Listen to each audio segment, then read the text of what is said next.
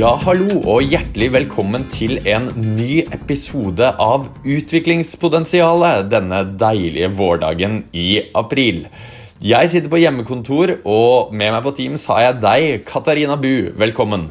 Hallo, hallo fra hjemmekontoret. Hvordan går det? Du har jo fått nytt hjemmekontor, Mathias. Du har flyttet. Du har gjort en sånn rekkehusmann av deg, du også. Det er så deilig, vet du. Det føles jo nesten som jeg har byttet jobb, fordi jeg har på en måte byttet, byttet kontorplass, men fortsetter jeg for enda så lenge I samme, samme jobb. Men det er deilig med å se på noe nytt, altså. Så nå ser jeg inn på en herlig murvegg ti meter fra meg. Så, så fint. I denne spesialepisoden så skal vi høre et opptak fra en lanseringsdebatt, der du var svært sentral, Katarina. Hva er det vi skal få høre?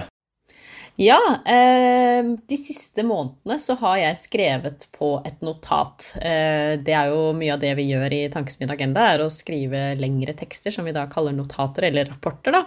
Og det har jeg gjort I samarbeid med Norsk Folkehjelp, hvor vi blant annet har intervjuet flere av deres partnerorganisasjoner I ulike land, om hvordan koronapandemien har rammet både ekstra utsatte grupper, men også de som da kjemper for menneskerettigheter og ytringsfrihet, forsamlingsfrihet, som en del av disse partnerorganisasjonene til Folkehjelpa gjør, som vi da har skrevet om I denne rapporten, I tillegg til at vi har gjort en, en såkalt litteraturstudie og sett på forskning om, om hvordan koronapandemien rammer skjevt, både direkte og indirekte, men også hvordan da sivilsamfunnsorganisasjoner kjemper for rettigheter, men også har hjulpet og gjort en del direkte liksom, nødhjelpslignende tiltak under pandemien. Så den diskuterte vi denne uka. Henriette Westrin, som er generalsekretær I Norsk Folkehjelp, og jeg, og så hadde vi en partilederdebatt, eller unnskyld, en ungdomspartilederdebatt etterpå. Så den tenkte vi rett og slett at vi skulle sende nå, Eh, og så kan jeg også si at eh, dette har generert litt diskusjon blant annet med utviklingsministeren I bistandsaktuelt etterpå, så for dere som har lyst til å sjekke ut den debatten kan jo lese på bistandsaktuelt sine sider.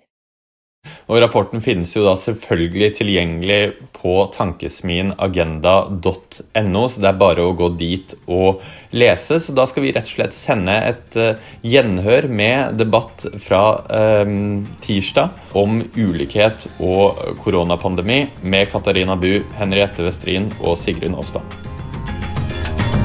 One, two, three.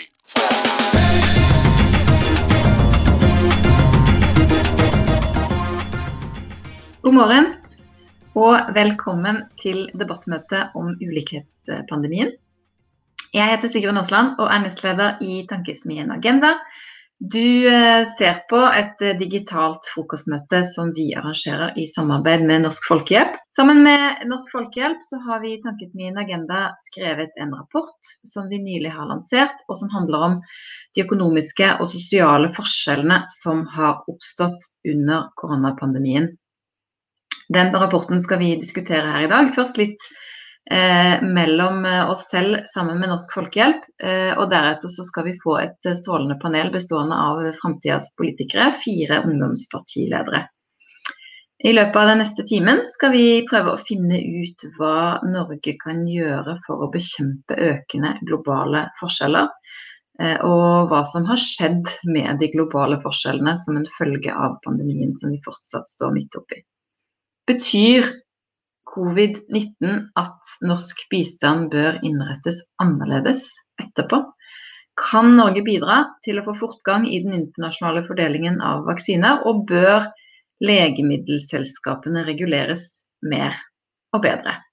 Vi skal begynne med å se litt på hva som skjer utenfor Norges grenser, og jeg skal få ønske velkommen til Henriette Westrin, som er generalsekretær I Norsk Folkehjelp, og Katarina Bu, som er internasjonal rådgiver I Tankesmien Agenda. Velkommen og god morgen til dere. Tusen takk og god morgen. Katarina, du har på vegne av Tankesmien Agenda og sammen med Norsk Folkehjelp skrevet et notat om det globale, den globale og sosiale økonomiske ulikheten som har oppstått under koronapandemien, eller kanskje var der også før pandemien. Hva er det du har funnet ut? Ja, hva har jeg funnet ut? Altså, notatet beskriver jo, som du er inne på, hvordan koronapandemien har synliggjort og forsterket noe som vi egentlig har visst veldig lenge, men kan man si gjort overraskende lite med, og det er jo at vi lever i en verden preget av ekstreme forskjeller, med vekt på ekstreme forskjeller.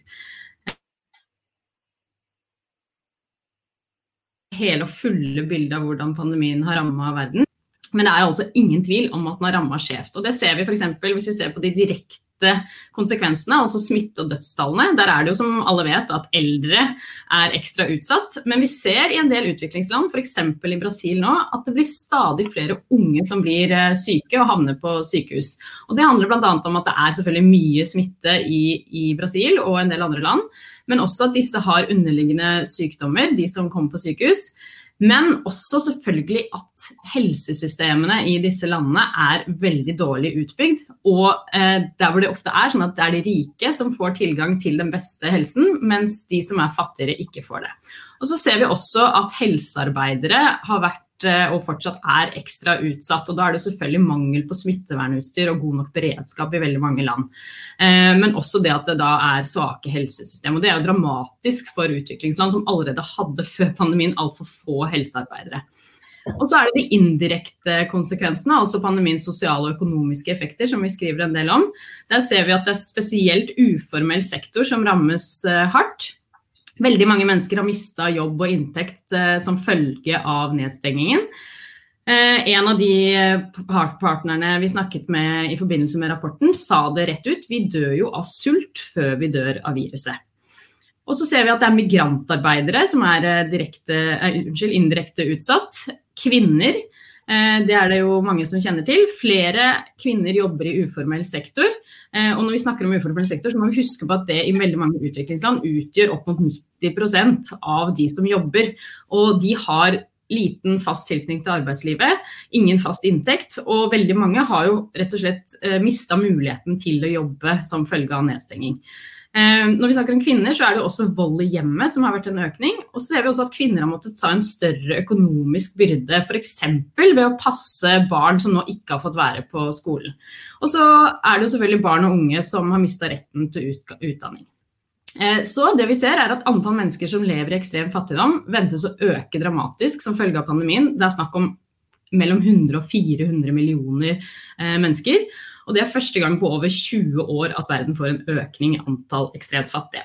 Og så vet vi også at noen av de aller rikeste har blitt enda rikere under pandemien. Tilsammen så er verdens to tusen sju hundre og femtifem rikeste verdt over tretten tusen milliarder dollar, og det er fem tusen milliarder mer enn for ett år siden. Og det er jo ingen tvil om at de øvre klassene som ikke har mistet jobben og som kan jobbe hjemmefra, de sparer penger under pandemien. Og i utviklingsland så ser vi også at noen grupper og mennesker tjener på krisen. Alle de vi snakket med i forbindelse med dette notatet peker på at i deres land så har det vært manglende åpenhet omkring avtaler inngått mellom myndigheter og bedrifter, sånn at noen, gjerne da i den rike eliten, har tjent på krisen. Tusen takk, Katarina. Henriette Westrin, generalsekretær i Norsk Folkehjelp. Katarina snakker om forskjeller som både var der og som har blitt forsterket under pandemien. Hva er det man kan gjøre med dette, og hva er det særlig sivilsamfunnsorganisasjonene som dere jobber sammen med kan gjøre og gjør? Det som jo er interessant med den rapporten vi lanserer nå, er at de forskningsmessige funnene og de rapportene vi får fra våre partnere, de stemmer helt overens. Så enten man ser på det liksom fra et makronivå, fra det forskningen viser, eller vi lytter til de historiene partnerne vil komme med, så er det sammenfallende historier.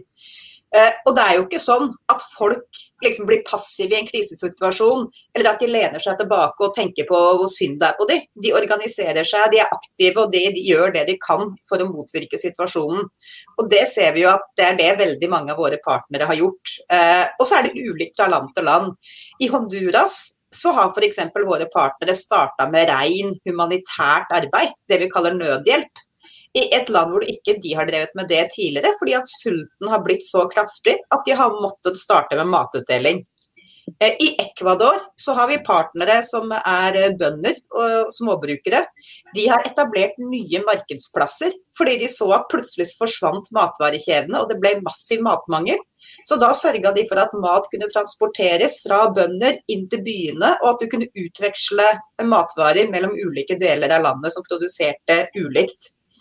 I Zimbabwe, det er et av landene hvor virkelig du har det todelte helsevesenet, men også mangel på vann er et kjempeproblem. Det er ikke vanntilgang inn i boligblokker.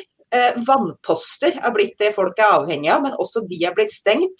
Så våre partnere har gått rettens vei og tvunget myndighetene til å bygge vannposter og få de på plass for å sikre tilgang til vann. I Kambodsja så har våre partnere tatt opp gjeldsproblematikken. I Norge tenker vi ofte på mikrolån som noe sånn edelt og flott som folk skal få tilgang til for å investere i eget næringsliv. Men det vi ser i Kambodsja er at mikrolån tas opp av folk for å overleve, for å kjøpe mat. Og særlig migrantarbeidere som har blitt tvunget hjem kommer inn voldsom gjeldsbyrde, og det har våre partnere jobbet med å ta tak i. Veldig mange av partnerne dere møter i vår rapport er anonyme, og det er fordi at i mange land så kjemper de også mot myndighetene. De er myndigheter som ikke ønsker at de skal bli sett i korta, som ikke ønsker kritiske røster. Og derfor så er det også, sier man, at det vi tidligere snakket om, at mindre handlingsrom for sivilsamfunn, nå har handlingsrommet blitt helt borte i en del land. Og det rapporteres om korrupsjon i mange land. Her hjemme så kjenner vi jo til krisepakker som har vært ganske målrettet mot de som trenger det mest. Men i mange land hvor det faktisk har vært krisepakker, så er det sånn at de treffer helt skjevt. For det er faktisk eliten som selv tar de og beriker seg ytterligere, i stedet for at de skal gå til det som trengs. Og så snakket Katarina om vold mot kvinner, og hvordan kvinner rammes. Og det vi ser i flere land er at våre kvinneorganisasjoner, flere av de driver med beskyttelsestiltak, tiltak som krisesentre, har meldt om en massiv økning i tilgangen til damer, fordi at damer er tvunget inn i hjemmet med å bo der, selv om de bor i voldelige relasjoner. Sånn at det er bare noen eksempler som våre partnere forteller om som direkte konsekvenser av pandemien. Katarina Bu, Henriette nevnte krisepakker, og i en rekke rike land og Norge blant dem, så har jo myndighetene i noen grad demmet opp for de økende forskjellene som pandemien skaper, med nettopp bruk av offentlige støttepakker, kontantoverføringer, trygdeytelser for de som for eksempel mister arbeid. Har det vært tilfelle i utviklingsland? Har man den type buffere der? Altså, bildet varierer jo mellom land, men mange land hadde ikke slike ordninger sånn som vi kjenner her hjemme med uførepensjon, arbeidsledighetstrygd, barnetrygd. Mange land hadde ikke noen sånne ordninger overhodet før pandemien. Før pandemien så var det kun tjueni prosent av verdens befolkning som var dekket av det man kan kalle et helhetlig sett av den type ordninger. Mens førtifem prosent hadde tilgang til en eller flere av den type overføring fra myndighetene. Men så ser vi jo da at covid nitten har på mange måter kastet et nytt lys over statens rolle. Og denne myten om at liksom offentlige utgifter er skadelig for økonomien, og at den bremser vekst og utvikling, det ser jo ut til å være avdekket en gang for alle. Og eh, liksom, synligheten og omfanget av alle disse krisepakkene eh, og av statlig eh, intervensjon har jo liksom økt betraktelig. Bare se på U S A nå under Biden. Og det kan jo tyde på en sånn slags gjenoppdagelse av det politiske handlingsrommet. Vi ser for eksempel at det har tatt i bruk en del ny datateknologi innenfor det offentlige helsesystemet, men også at det har blitt innført en del nye statlige kontantoverføringsprogrammer. Også i lav- og mellominntektsland så har det kommet på plass noen sånne ordninger, men de har i all hovedsak vært begrenset både i omfang og i tid. Og ser man liksom forskjell på rike og fattige land, da, så har rike, tjueåtte rike land gjennomsnittlig brukt seks hundre og nittifem dollar per person, mens førtito lav- eller mellominntektsland har bare brukt mellom fire og tjueåtte dollar per person. Og mange av de organisasjonene vi snakket med i arbeidet med denne rapporten, de forteller at myndighetene har lovet ordninger, de har lovet at det skal komme pengeoverføringer, men det er veldig lite som har kommet. Og ser vi liksom på hele verden, så er antas det at to komma sju milliarder mennesker, de har ikke mottatt noen som helst form for offentlig støtte eh, under pandemien. Men jeg synes likevel det er spennende å se at dette med kontantoverføringer har blitt et sånt, eh, nærmest nytt sånn buzzword I den internasjonale utviklingsdebatten. Og også norske myndigheter har sagt at de ønsker å gjøre mer eh, på det, og det tenker jeg er veldig bra, fordi forskning også før pandemien viser jo at eh, det har en eh, enorm effekt på fattigdom. Men det er viktig likevel å være klar over at det er ikke noen sånn Uh, magic bullet. Uh, det er uh, uh, ikke sånn at en på ordning og en får du barnetrygd så er du på en måte ut av fattigdom. Um, um, og jeg er jo også litt sånn, det vil bli interessant å se I tiden som kommer om det blir en liksom, døgnflue innenfor bistands- og utviklingsdebatten. Um, eller om fokuset blir på den type behovsprøvde ordninger, som vi vet også fra forskning eh, gjerne ikke treffer så, altså den kan treffe godt på noen, men at den gjerne ikke fungerer så godt I utviklingsland, nettopp fordi at eh, man ikke har god nok data eller tall på hvem som er de fattige. Eh, så er det også fare for at dette kanskje blir heller en form for eh, økning I private forsikringer og ikke offentlig støtte. Um, ja. Henriette Westrin, dere har jo så langt, og I dette notatet særlig vært opptatt av det at pandemien øker forskjellene både mellom folk I land og mellom land, og så kommer dere med noen forslag til hvordan norsk utviklingspolitikk kan vris mot å gjøre mer med disse forskjellene og bekjempe ulikhet. Kan du si litt kort om hva det er dere foreslår? Det gjør jeg gjerne, og det er jo sånn som også Katarina understreker, at ulikhetene de var her før pandemien, og så har de blitt forsterket gjennom det vi ser nå. Og derfor så er det jo sånn at forslagene som vi kommer med nå, er jo heller ikke revolusjonerende nytt, men det er tiltak som vi vet virker mot ulikhet, og som blir ekstra viktig å få styrket nå. Og det første handler om dette med å støtte offentlige og universelle velferdsordninger for alle. Det handler om tilgang til helsetjenester. Det er altså I så mange land hvor du har todelte helsevesen, hvor de står med overkapasitet I de private helsevesenet for de som har råd, og hvor det offentlige helsetjenestene er elendig kvalitet, og de er overfylte. Ja, noen steder sier man til med at det verste du kan utsettes for hvis du blir syk, det er å komme på et sykehus, for der har de hverken tilgang til strøm eller vann, og der er det møkkete. Så ikke sant, det må statlig gratis helsetjenester, eh, velferdstjenester, og det er dette med kontantytelser som Katarina nettopp eh, snakket om nå. Så universelle velferdsordninger er det første punktet. Det andre er å øke støtten til fagbevegelse eh, og sivilsamfunn. Det er en billig måte å bidra til rettferdig eh, fordeling, fordi at da gjør du folk I land I stand til å kjempe sine egne kamper. Man kan jo tenke seg hvordan Norge hadde vært uten et sterkt L O, som hele tiden stod I front og kjempet for eh, folks rettigheter, eller hvordan det hadde vært for eh, bønder uten bondelag og bonde- og småbrukerlaget. Og det er jo akkurat på samme måten I veldig mange land der vi jobber, bare det at rammene for å jobbe er mye vanskeligere. Så vi trenger at bondeorganisasjoner, urfolksorganisasjoner, kvinneorganisasjoner, eh, fagbevegelsen, de som jobber med folk som bor I slummen, andre utsatte grupper, at de ikke skal bli sittende passive, men at de er aktive aktører som er med og slåss for endringer og mer rettferdig fordeling innad I egne land. Og det koster penger. Det er ikke gratis, og det trengs det en vesentlig økt støtte til, og vi trenger en økt støtte til I L O. Er det noe vi trenger nå, så er det en styrket fagbevegelse internasjonalt. Det er altså sånn at uh, vi kan ikke lenger tenke at skaper du bare en arbeidsplass, så er det bra. Nei, du må tenke hvordan du skaper et arbeidsliv som gjør at folk kan leve av den lønna de får, og ikke bli værende som arbeidende fattige, som stadig flere blir nå. Det tredje punktet handler om rettferdig finansiering. Det handler om at uh, de fattigste landene må få økt sine inntekter, og at inntektene I de landene må fordeles bedre. Derfor handler det om gjeldslette, og det handler om skatt.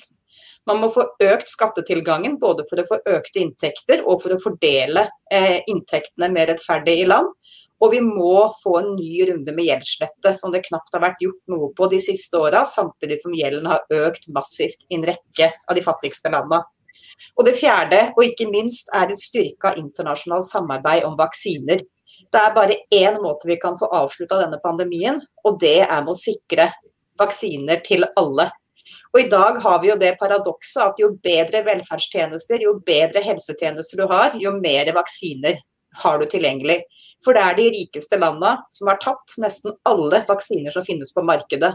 Det er alt for få vaksiner tilgjengelig i dag, og de få som er, de går til de rike landene.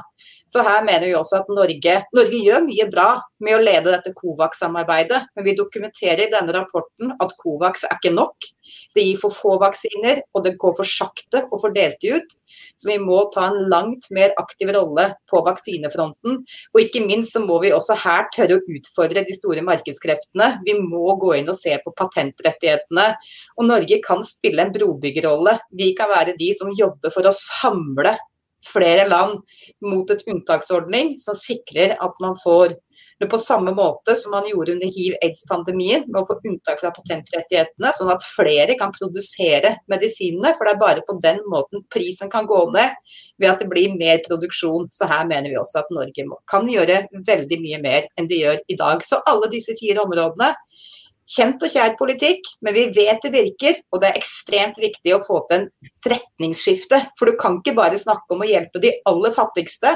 Vi må altså fordele annerledes, og da må vi ta noe fra toppen for at vi skal klare å løfte i bånd, og det mener vi at disse punktene vil kunne gi en retningsskifte i norsk utviklingspolitikk. Tusen takk. Vi skal snart få høre hva fremtidens politiske ledere tenker om de forslagene, men litt på tampen, Katarina, så nevnte Henriette Westrin vaksinefordeling, og det skriver du jo også en del om i det notatet som du har nylig lagt frem. Og den fordelingen av vaksiner globalt, den går tregt. Det går tregt i alle land, men aller mest i de fattigste landene. Og hvorfor går det så sakte? Og hva er det som må til for å få flere vaksiner til utviklingsland? Ja, nå var jo Henriette innom noe av det. Både endre patentregelverket, og der mener vi i likhet med noen partier på Stortinget som har tatt ord for det, at Norge bør ta en brobyggerrolle i Verdens handelsorganisasjon. Det er jo der dette diskuteres. Og så er det kommet en rekke forslag og initiativ, blant annet om å dele overskuddsvaksiner. Men det også er et ganske sånn innviklet og juridisk og teknisk arbeid. Liksom, hvordan løser man avtaler som allerede er inngått mellom vaksineprodusenten og for eksempel Norge, og så skal man da fordele videre. Så det, det kan ta tid. Um, og så er det jo mange grunner til at det, det liksom går sakte. Noe av det handler jo selvfølgelig om at de rike landene i flere måneder nå har liksom støvsugd markedet, og så tar det tid å bygge opp produksjonskapasiteten. Og så vet vi jo også at COVAX-samarbeidet, det som på en måte skulle være løsningen for, for utviklingslandet, de er jo i stor grad basert på denne AstraZeneca-vaksinen, som nå har eh, fått seg en tillitsknekk, i tillegg til at India, som er den store produsenten av den vaksinen, har eh, innført et eksportforbud, eh, sånn at det tar tid før før den vaksinen kommer ut. Sånn at her må man tenke nytt, og vi ser jo at noen utviklingsland nå forsker, både forsker på og ønsker å produsere mer egne vaksiner, og det er jo ikke helt utopisk. Vi har jo klart å få til noen veldig, det er jo ganske fantastisk at, at man har klart å få til vaksiner på så kort tid, og at andre produsenter også er i kjømda med vaksiner. Så her trengs det både flere vaksiner, men det trengs en bedre internasjonal styring, og, og de rike landene må bidra i den fordelingen, ikke bare med penger, men faktisk også endre, endre systemet for hvordan vi gjør dette. Og så er det også dette med åpenhet i avtaler av, mellom legemiddelselskapene og og landene, og ikke minst det faktum at vi har brukt mye offentlige penger på å utvikle vaksinene, og da mener vi også, som vi skriver i rapporten, at vi kan sette tydeligere krav til hvordan selskapene skal opptre. Så det tipper jeg det er et spark til, til ungdomspolitikerne som skal diskutere dette.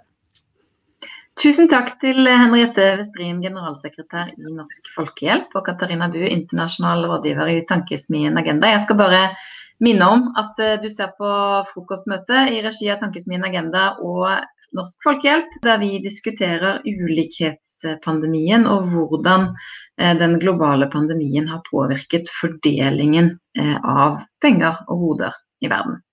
Det er jo politikere som tar beslutninger om både prioriteringer og innretninger av norsk utviklingspolitikk, og det er problemer vi ikke løser over natten.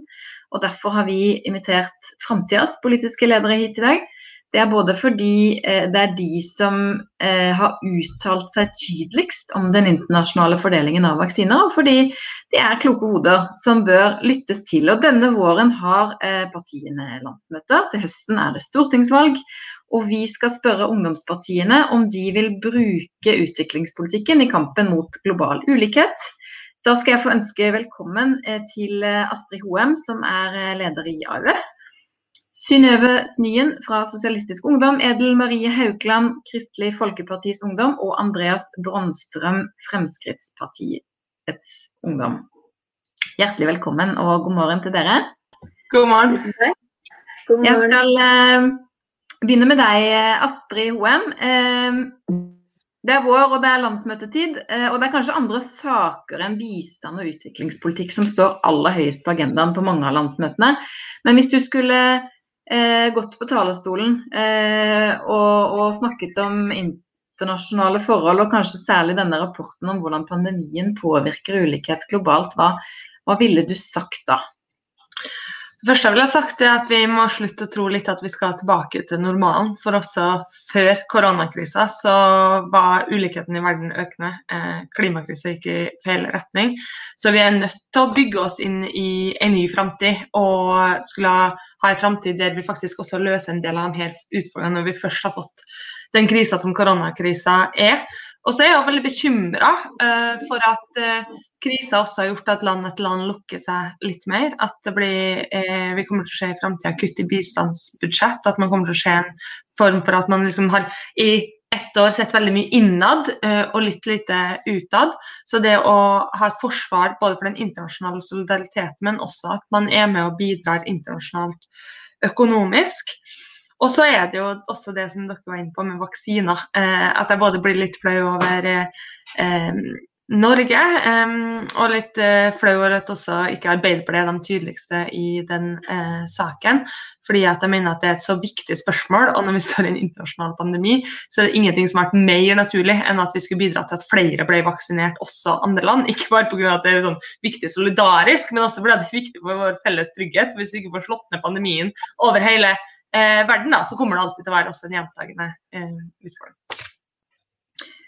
Edel-Marie Haugland, eh, vi hørte Henriette Westrin og Katarina Bu være litt kritiske til den norske innsatsen for å få flere vaksiner til utviklingsland, og det er jo ditt parti og, som har utviklingsministeren og som har lagt mye prestige i å prioritere internasjonalt vaksinesamarbeid. Men kanskje, i hvert fall som det fremgår av den analysen som Norsk Folkehjelp og Tankesmien Agenda har gjort, nedprioritert de mer langsiktige, ulikhetsskapende effektene som kommer som følge av pandemien. Er du, er du enig i den analysen? Jeg er nok ikke helt enig i premisset ditt, nei. Det stemmer jo at vi har prioritert å bekjempe pandemien nå på kort sikt, og det er jo nettopp fordi vi ser at korona er en global trussel som øker ulikheter, som setter alt det arbeidet vi har gjort flere år tilbake. Og i tillegg til det så har allerede millioner mennesker betalt en svært høy pris, nemlig sitt eget liv. Og hvis hvert liv teller, hvis hver time teller, sånn som det gjør nå, fordi hver, jo lengre tid um, mennesker må gå og vente på en vaksine, og det større vil utfordringene bli på lengre sikt. Så hvis vi legger inn innsatsen nå på å komme over til den andre siden, så vil det også ta kortere tid å komme tilbake på riktig kurs igjen og jobbe oss frem mot uh, bærekraftsmålene. Og jeg er altså, oppriktig uh, livredd for hva mistet skolegang vil bety uh, for barn, barneekteskap vet vi øker, barnearbeid, fattigdom, overgrep, eh, vi ser matmangel, vi ser arbeidsledighet. Eh, og det er så mye som blir ødelagt av pandemien som eh, uansett kommer til å kreve eh, gjenoppbygging. Eh, og da er det viktig at vi også er klare da, til å bygge samfunn, til å bygge strukturer, både i utviklingsland, men også på tvers av land. Um, at vi gjør det på en måte som, som tar verden fremover i riktig retning, at vi tenker grønt, at vi tenker likestilling, um, at vi tenker å løfte sårbare grupper som er de som vi eh, prioriterer i, i bistandsarbeidet. Så det stemmer at vi har prioritert vaksinesamarbeid og umiddelbar respons på pandemien, men vi har ikke nedprioritert kampen mot ulikhet, tvert imot. Det er derfor vi går så hardt ut. Og i tillegg til det så fokuserer vi utviklingspolitikken på nettopp skole, fordi vi vet at det er en viktig grønn gjennombygging, fordi klimakrisen er ikke satt på pause, sosiale sikkerhetsnett og arbeid, sånn at vi kommer ikke tilbake til den normalen vi kjente før pandemien. Det tror jeg ikke kommer til å skje, men vi skal tilbake til en annen og forhåpentligvis mer rettferdig verden etterpå. Ingenting er nedprioritert, Andreas, men dere i Fremskrittspartiet har jo også i årets bistandsårets budsjett gjort det dere kan for å kutte i bistandsbudsjettene. Synes du at det er riktig tid nå å kutte i bistand, eller er det noe som er annerledes i den situasjonen vi står i nå? Nå står vi også midt oppe i en nasjonal krise, og jeg mener at det er vår jobb som politikere i Norge å ivareta norske interesser først. Og når vi har håndtert våre umiddelbare presserende utfordringer, så skal vi selvfølgelig gjøre alt vi kan for å også hjelpe andre. Og så må jeg jo si at å kutte i bistandsbudsjettet er riktig og god politikk. Man må satse på en mer effektiv bistand. Man ser at bistanden ikke har fungert godt nok generelt, selv om vi gjerne skulle håpe på det. Så er det det som er resultatet nå. Man ser faktisk ikke et eneste land som har gått fra å være avhengig av bistand til å kunne klare seg uavhengig av bistand. Og det er jo det som er hele formålet, målet med bistand. Det er jo at man skal hjelpe folk til å klare seg, eller hjelpe land til å klare seg uten bistand i, i fremtiden. Men jeg synes på mange måter at det er en god og viktig rapport, fordi det det viser, det er at vi er nødt til å håndtere de nasjonale utfordringene først, før man ser utover verden og prøver å løse de andre utfordringene. Og det ser man jo for eksempel med India, som ble nevnt i innledningen. De også tenker på egne interesser først og vedtar et eksportforbud for AstraZeneca-vaksinen, noe som vil ramme mange andre land direkte negativt, også land i Europa. Så... Men jeg synes samtidig at den viser at korona har selvfølgelig vært en krise for hele verden, og man har blitt rammet ulikt. Og i mange tilfeller så ser man også at det er de som allerede er mindre ressurssterke som har blitt rammet hardest, og det er selvfølgelig urettferdig. Da tror jeg mange har lyst til å, å, å svare deg, men det er Synnøve sin tur. Så Synnøve Snyen, leder i, i S U, både til det de andre har sagt, og, og til det vi hørte tidligere i innledningen i dag om hvordan pandemien påvirker globale forskjeller. Er det noen lille Norge kan bidra med i kampen mot både pandemi og, og global ulikhet? Er det noe vi burde gjøre annerledes? Det er absolutt mye Norge kan bidra med. Og først vil jeg bare si til Andreas og F B U at dere vil jo ikke forbedre bistand, dere vil jo kutte all bistand. Og det synes jeg er helt vilt å høre på, fordi jeg mener at Norge, som et av verdens rikeste land, har et stort ansvar for å hjelpe andre land. Og, men heldigvis så er flertallet av oss som er unge uenige med F B U her, og mener at en annen verden er mulig, men det krever politisk vilje til å skape forandring, og det er tydelig at F B U ikke har vilje til å gjøre noe med den enorme ulikheten som er i verden. Og for oss er det viktig å få fram at det er jo ikke mangel på penger i verden, det er mangel på rettferdighet. Og når åtte personer eier like mye som halve verdens befolkning, så er vi nødt til å fordele makt og rikdom mer rettferdig.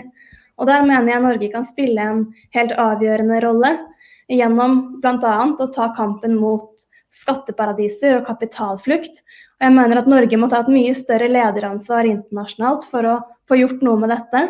For i dag så taper mange utviklingsland milliarder hvert eneste år fordi selskaper unndrar seg skatt, og de, får mer, de taper mer skatt enn det de får i bistand. Sånn at det er åpenbart noe som er alvorlig galt med det økonomiske systemet vi har i dag. Og det har aldri vært flere dollarmilliardærer i verden enn i tjue tjue, og deres samlede formue har heller aldri vært større. Og det er samtidig som antallet som lever i ekstrem fattigdom kommer til å øke for første gang på tjue år. Det er mangel på rettferdighet, ikke mangel på penger, og derfor må Norges bidrag være å fordele makt og rikdom mye bedre enn det som er tilfellet i dag. Eh, Astrid, tror du vi blir, eh, blir vi mer opptatt av eh, egne interesser og på en måte det som skjer her hjemme når vi står i en sånn krise som vi gjør nå? Er det... Eh, Gjør det noe med viljen til ikke bare eh, F P U kanskje, men andre også, til å eh, jobbe med å utvikle, eh, andre land, jobbe med utvikling i andre land?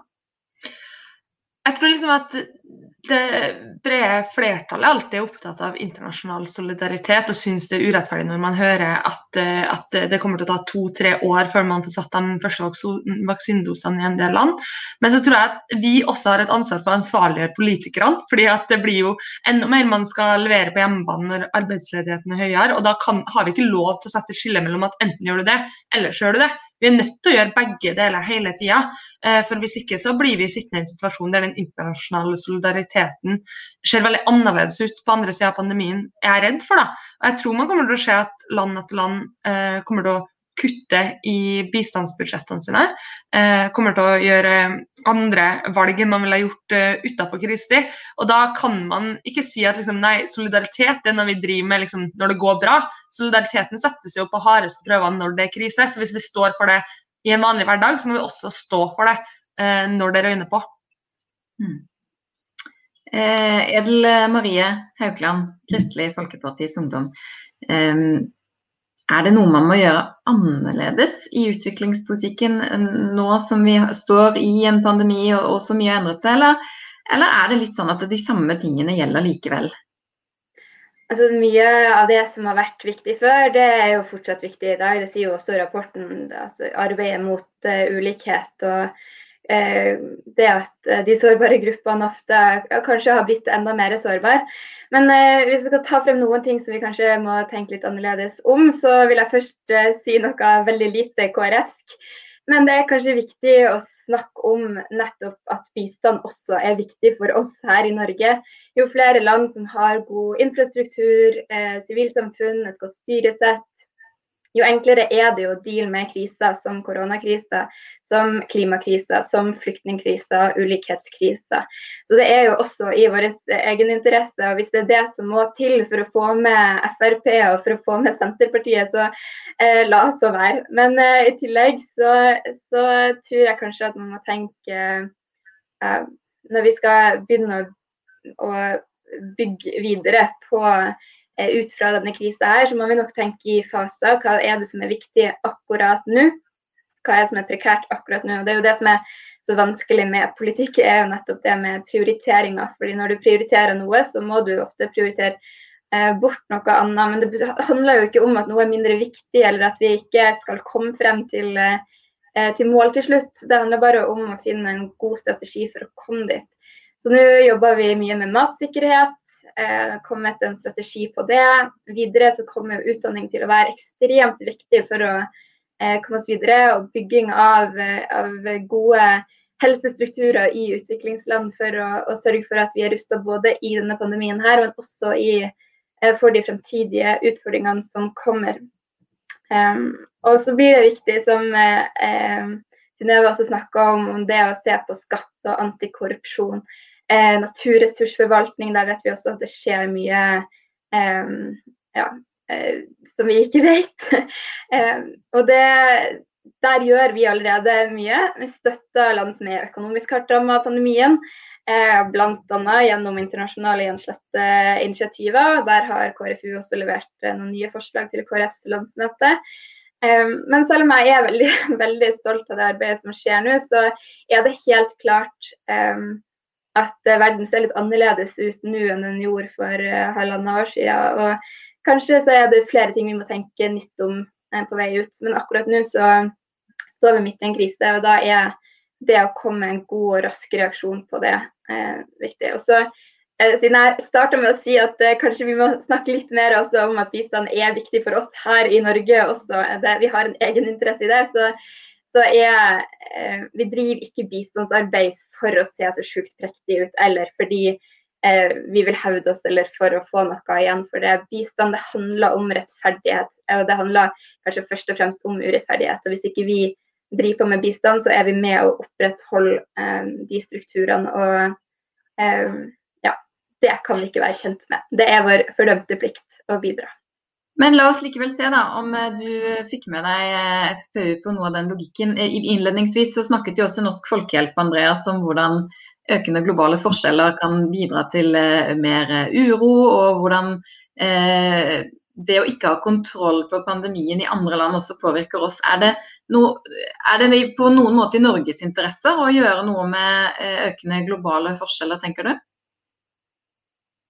Ja, det tror jeg absolutt, og det må vi jo eh, bruke, altså, vi, vi må gjøre alt vi kan for å hjelpe andre land til å eh, komme seg best mulig ut av denne krisen. Det er det jo ingen tvil om, og Norge er også i den posisjon hvor vi har mulighet til å hjelpe andre. Men så må vi også huske på at vi står i en krise selv.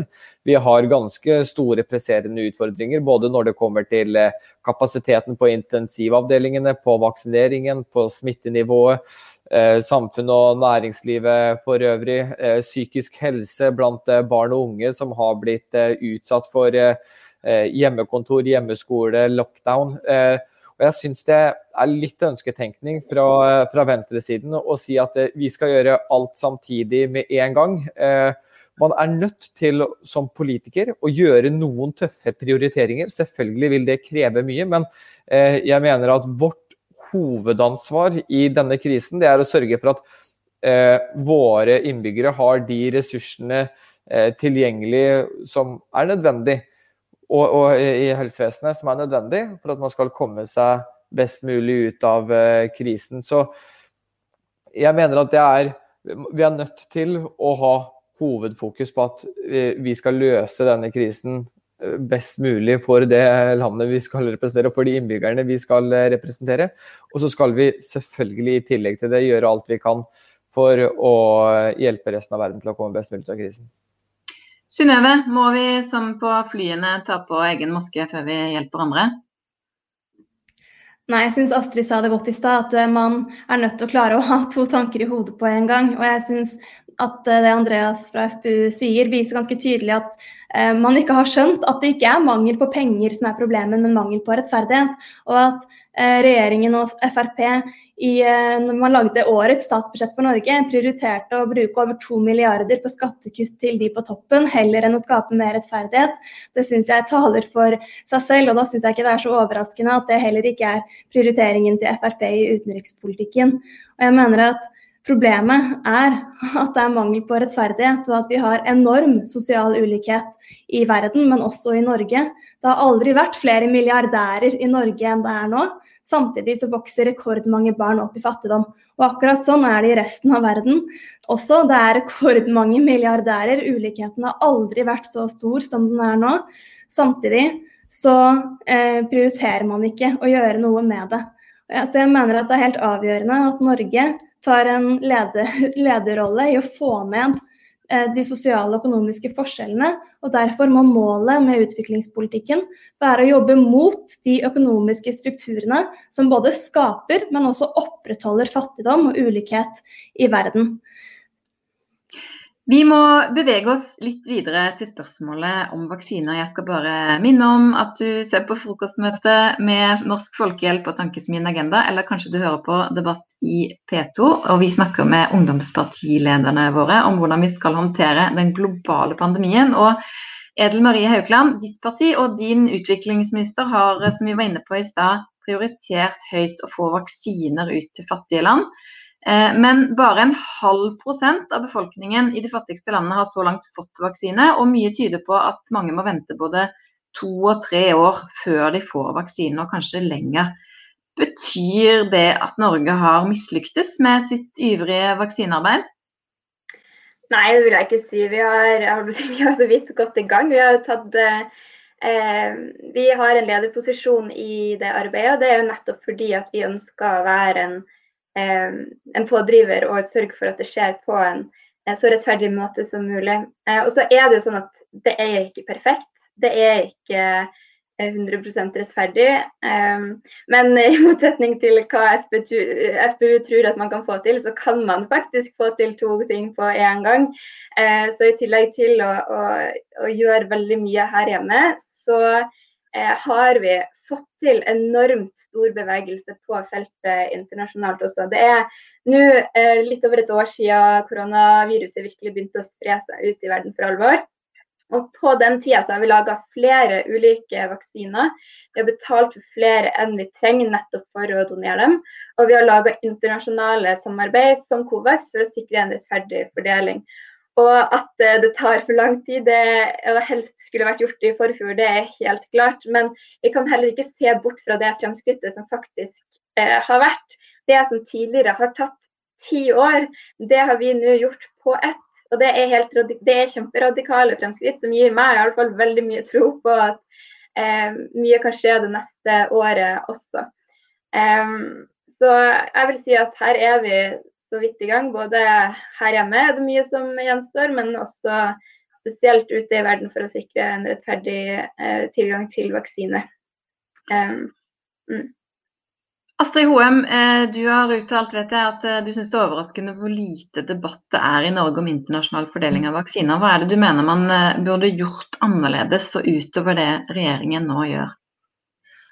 Altså, for det første så er det jo ekstremt urettferdig og litt skremmende at man i høyinntektsland har satt en vaksinedose i sekundet, mens man i andre land ikke har begynt å sette de første vaksinene etterpå. Og det er jo viktig både for den globale helsa, men som Norsk Folkehjelp sa tidligere også, så sier man jo at man er redd for at man sulter før man dør av koronaviruset. Så det å få satt vaksinene for å kickstarte økonomien i flere land nå, det bidrar jo også til at man ikke får hverken for å dempe litt på den ulikhetskrisen og sultkatastrofer som jeg er redd for man kommer i ettertid.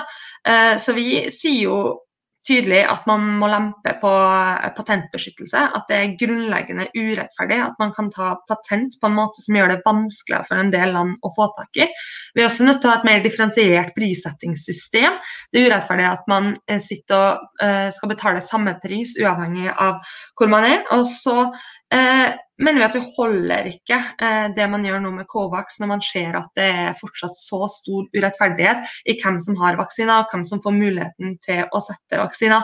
Og noe av det vi har vært aller mest stolte av er jo Norges arbeid med å vaksinere verdens barn for enkle sykdommer som man før dør av, som man i dag overlever av. Så jeg mener jo også at det er en stolt tradisjon i Norge for å bidra sterkt inn i vaksinearbeidet. Nå sitter vi i F Ns sikkerhetsråd. Norge har en tydelig standing i vaksine internasjonalt, og da burde det også bare mangle at vi også var en av de fremste stemmene for alt det her, sånn at vi også kunne være og dra i land mer rettferdighet når det kommer til vaksinefordelingen internasjonalt.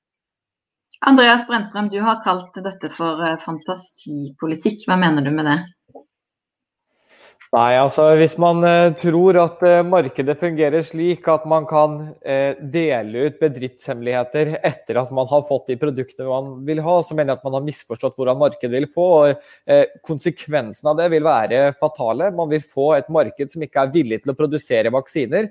Da vil man kun sitte igjen med stater som produserer vaksiner, og jeg er mye mer skeptisk til statenes intensjoner enn selskapenes intensjoner, fordi selskapenes intensjoner, det er å tjene penger, det er, hva skal jeg si, vidt kjent, mens staten kan man ofte tvile mer på hva det de vil bruke en vaksine til. Kan man stole på denne vaksinen? Jeg mener det er selskapene som skal utvikle vaksinen, og så er det offentlige myndigheter som skal godkjenne dem.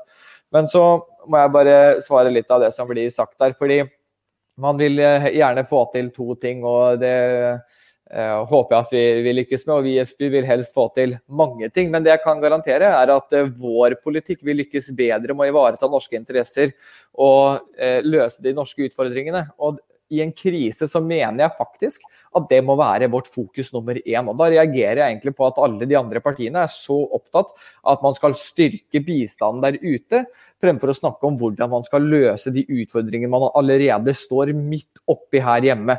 hvor man ser at psykisk helse blant barn og unge er hardt rammet. Det er lange køer for å få hjelp. Intensivkapasiteten i helsevesenet er ikke blitt økt, fordi man sier at det er et kostnadsspørsmål.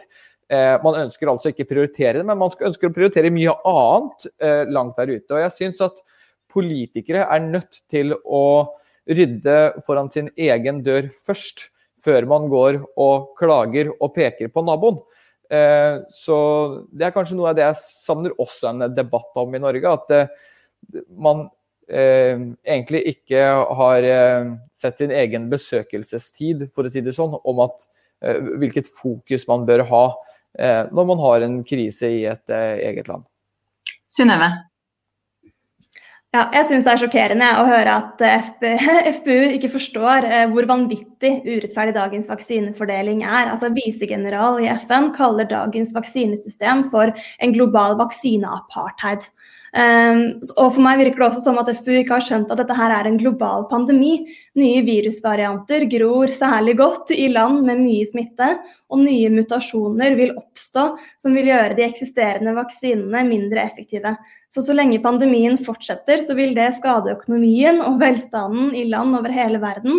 De, de fattigste landene i aller størst grad, men det truer også Norge, og derfor er det i vår interesse at hele verden blir vaksinert. Og så eh, er det jo sånn at det er jo det offentlige som har finansiert både grunnforskningen til vaksineselskapene og selve forskningsprosessen på de spesifikke koronavaksinene. Og da mener jeg at vi også må kunne stille krav til selskapene og si at vi skal sikre helse og liv over enorm profitt. De tjener allerede enormt med penger på disse eh, vaksinene. Og jeg mener at det er jo først og fremst de store offentlige investeringene, og ikke minst målet om å få slutt på en dødelig pandemi, som har vært med på å drive vaksineforskningen fremover. Og så mener jeg at Norge nå må kreve at legemiddelselskapene deler de vaksineoppskriftene, sånn at vi får lettere til både rask og billig produksjon av vaksiner i utviklingsland. Og det er jo derfor S V har foreslått at patentrettighetene må lempes på under pandemien. Men dessverre så har regjeringen, F R P og Arbeiderpartiet stemt imot det. Så Norges offisielle politikk er jo at det skal være frivillig for legemiddelselskapene å dele eh, produksjonskunnskap om vaksiner. Og det tenker jeg er eh, ja, litt naivt å tro at de kommer til å gjøre det. Sånn at det som skjer er jo at Norge egentlig trekker stigen opp etter oss og nekter fattige land tilgang til rask vaksinering mot korona, og det er fordi man setter legemiddelindustriens profittinteresser foran hensynet til millioner av mennesker verden over. De rekker ikke å lande hele vaksinedebatten i dag. Jeg tror du fikk med deg A U F, om ikke Arbeiderpartiet, på i hvert fall en del av forslagene dine, Synnøve. Jeg skal si tusen hjertelig takk til Astrid Hoem, Synnøve Snyen, Andreas Bronström og Edel-Marie Haugland, og også til Henriette Westrin og Katarina Bu, som innledet om rapporten om den globale ulikhetspandemien. Jeg heter Sigrid Åsland og er nestleder i Tankesmien Agenda. Jeg håper mange vil gå på hjemmesiden til tankesmien agenda punktum no og laste ned rapporten om den globale ulikhetspandemien og fortsette å være med i diskusjonen om hva vi kan gjøre både for å få flere vaksiner ut i verden og for å gjøre noe med økende globale forskjeller som oppstår som følge av pandemien. Tusen takk til alle dere som så på, og vi ses snart igjen. Ha en fin dag.